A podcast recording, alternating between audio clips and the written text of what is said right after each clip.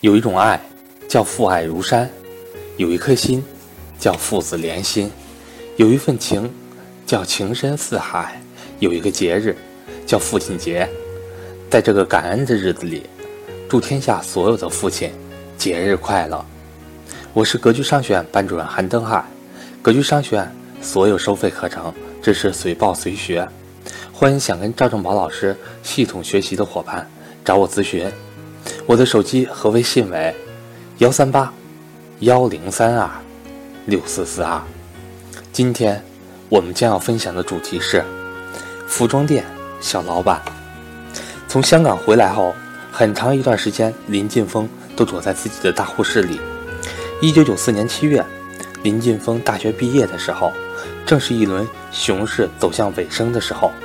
北京一家媒体的记者跑到营业厅。顿时被现场的场景吓着了。几百平米的交易大厅里，熙熙攘攘的坐着四五个股民，其他股民都上街示威去了。行情显示屏下面贴着股民写的大字报，“股灾”两个鲜红的大字，触目惊心。不过很快，监管层开始不断在《人民日报》发文，并且推出停发新股、允许券商融资。成立中外合资基金三大利好救市政策，引发了八月狂潮。上证指数从当日收盘的三百三十三点九二点，涨至一九九四年九月十三日的一千零五十二点九四点，累计涨幅百分之二十二百一十五点三三。政策就是行情，政策对于股市的作用可以说是立竿见影。随后一年。中国股市的管理层陷入了同股市行情的不断较量中，股市也开始更加频繁地出现三日暴涨一日回，管理层一日，管理层一会儿当鼓风机，一会儿当救火队，累的首任证监会主席刘鸿儒干到第三个年头就坚决退下来。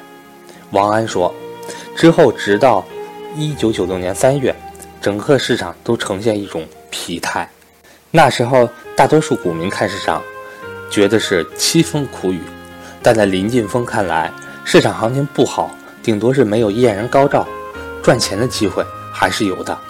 他每天都准时来到大户室上班，基本上所有的股票都会盯。以前营业部卖出股票会有屏幕显示，每次我下单的时候，都是只压一只，卖出都是集中卖，整个屏幕一板一板的滚动。把那些营业部的散户吓得不轻，都在追问是不是那只股票出了什么事情。一及这段往事，林晋峰不禁笑出了声。久而久之，散户们都知道营业部有个年轻的大户，杀伐果断，进出凶猛，每每都获利不少。当时股票市场的散户每天有时间泡在营业部，又都是以大爷大妈居多，因此没过多久，林晋峰。就成了营业部的超级偶像，三散户粉丝们都喜欢四处打听这个年轻人操作上的风吹草动。可天天和大爷大妈在一起有什么劲呢？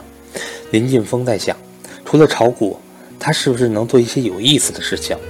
正巧他的同学想要下海做生意，于是两人一合计，就开了一家女装店，给店铺取了一个很高大上的名字，叫做罗马世家。